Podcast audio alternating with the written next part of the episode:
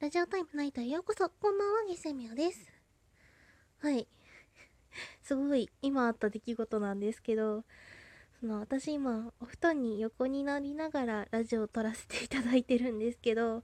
その、猫がですね、あ、布団に乗ってきたなーってじーって今見てたんですよ、ラジオ始める前。で、いきなりラジ猫が、ラジオじゃない、猫がパッとこっちを向いて、はっ見られたみたいな顔してて、いや自分で堂々と乗ってきたよみたいな感じのあれがたまらなく面白かったですね。はい。それではそれではガチャ回す？えい。どうしても苦手な人の特徴ってある？うーん。うーん。強引な人ですかね。強引ってか勝手に向こうが決めちゃう人ですね。はい。以上です。以上ですじゃないわ。はい、今日はですね、本題に入っていきましょう。今日はですね、そのネットの付き合いって難しいなって思ったことについてお話ししようと思います。はい。私実はとナイト以外にですね、ツイキャスだとかツイッターだとかでですね、ちょこちょこ活動、活動っていうか、まあ、ちらちら出現させていただいているんですけど、その、ツイキャスでですねとある方と仲良くなりましてよくお話しするようになったのが一昨年あれ去年の何月だったかななんか去年の夏頃か冬頃かなぐらいの時にだったんですけどその方がですね急にツイキャスやめる宣言をされましてで本当にやめたのかやめてないのかっていうのが今まだはっきりしてないんですけどそのこの前コラボさせていただいていた際に急に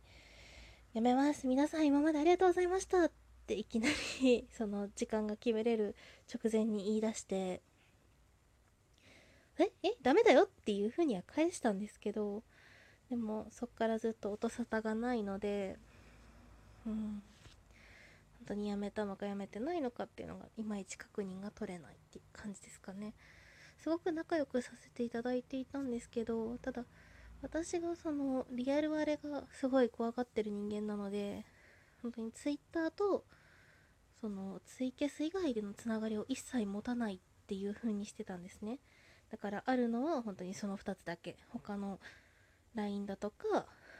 えー、とスカイプだとか。っていうものは一切やってないその交換したりはしてなかったのでその何かそのすることもできないっていう。あれですね。あの、うん、リアルあれっていうのは私はすごい怖がってるっていうか自分があんまり好きじゃないので自分に自信がそんなにないのでリアルであってはがっかりされたりとかその今ある私のイメージを壊したくないっていうのがどうしても出てきちゃってあんまりそうですね。リアルあれは避けてる部分はあります。うん。と一度でも話しちゃうとちょっと自分を作っちゃうっていう悪い癖が出るのでうんそのいろいろ隠しちゃうっていうのもあるんですけど。ラジオの方ではそのプリパラアイカツ大好きですっていう風に言わせていただいてるんですけどいざツイキャスで直接1対1でお話しさせていただくとかってなると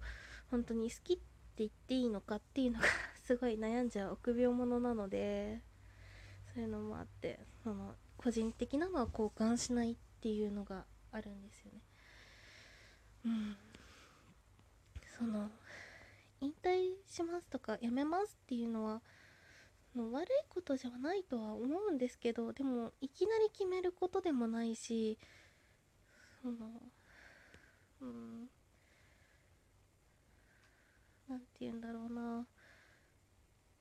いきなり決めることではないしその確かに思い立ったら吉日っていう言葉があるぐらいですけどうん。でもそれってなんか悲しいなってちょっと 思いましたね。そのうん。信頼関係ってネット上ってすごく難しいかと思うんですけどその中でもその全く赤の他人よりは1%でも信頼を勝ち取れていたっていううぬぼれみたいなものが多分私に中にあったんでしょうね。だからその急に本当にいきなり引退しますって言われてその私たちがダメだよそういうことしないでよっていう風に言ってるのを止めずに今までありがとうございましたって無理やりその切ったっていう部分でうんそうだよね。やっぱり顔見たことない人を完全に信用するなんて完全に1%でも信用するなんて人によっては無理だよねっていうのをすごく実感したなっていうのはあります。うん。だからといって私がその人のために何かできたかって言われたらうんそういうのもないしその何かできるだけの力が私にあったわけでもないしそういうのを考えちゃうと ちょっとうんどうしてらよかったのかなっていうのはすごく思います。もうしばらくですねその方がツイキャスやツイッターの方に出てくるかどうか見守っていたいなとは思うんですけどうんでもこれで終わりってされちゃうのもすごく悲しいしもちろん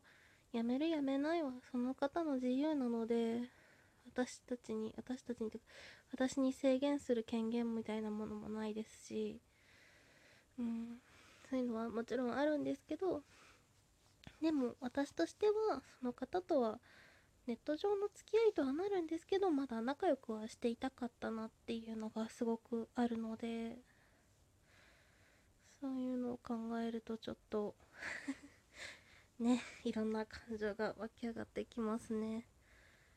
うんそうですね私自身でねできることはそんなにもうないでしょうし、うん、そのリアルで会いに行くっていうこともできないですし、うん、本当にね そんな感情が湧き上がってきますよね。うん。どうしたいのかって言われるとまた話楽しく話したいっていうのが一番なんですけどでもあのその方がこれを機に自分自身のなりたい自分に進んでいくっていう意識があるのかないのか今わからないんですけどもしあるのであればそれはもう応援してあげるしかないしなんかもう投げやりで本当に投げやりでやめた感があったのでそれをもしですね考え直してくれるっていうなら帰ってきてほしいなっていうのはあります。うん。あそう。そうその方とね次回こういうこと話そうねみたいな話もざっくりしてたのでそのそれを考えるとねうんやっぱり悔しいというか悲しいというかっていう部分はありますね。うん、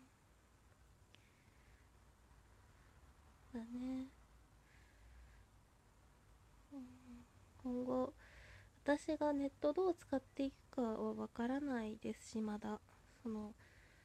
YouTube に動画前上げてて最近また上げたいなっていう風に思い始めてその編集ソフトだったりっていうのを偶然とはいえ揃えたりっていうのも始めてきてますしそれ関連で今こういう動画撮りたいからそういう撮影できる環境を作んなきゃなっていう準備も少しずつしてきてるのでもしかしたら本当に YouTuber さんほど何かできるっていうわけではないですけど YouTube を趣味の場として使っていくっていう可能性もありますしそうなってくるとどう今後今みたいにですねなんか個人的に今もだいぶ個人的にあれしてるんですけどっていうよりはなんかもうちょっとやり方を変えなきゃいけないっていう部分も出てくるかなっていうのは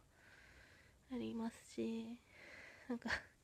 考えることがいっぱいすぎちゃってもうどうしていいのかわからないっていうのもとあるんですけどでもね。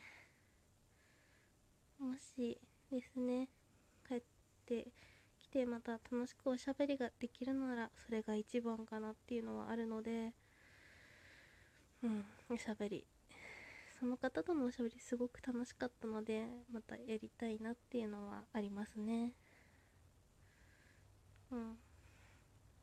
そのうん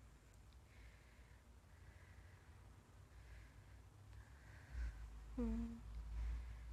個人的にはですね顔も見たことない本当に声で言葉を交わしただけっていう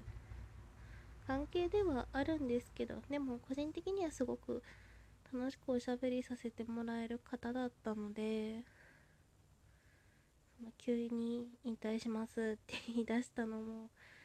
その直前まで私と話してて私にも原因があったんじゃないかっていうのもすごくやっぱり思ってちゃうのでその部分についてももしですね不快な思いをされてその決断に至ったっていうなら謝りたいなって思いますし私自身はその向こうに不快な思いをさせるつもりで話したっていうのは全然ないんですけどでも思い返すとやっぱりここでもしかしたら人によっては不快になるのかもしれないっていう話し方をしちゃったんじゃないかっていう部分も いくつか思い当たる部分はあるのでそういうこともですね謝ったりとかしてきたらって思うんですけど まあこの私の願いが届くか届かないかはちょっとわからないんですけど今後ねこういうことがまたあった時に今回の勉強として手として進みたいと思います。あとしばらくは待ってみようと思います。本日も聴いていただきありがとうございました。明日もですね楽しんでいきましょう。すごく気温下がってきてますので風邪ひかないように注意してください。おやすみな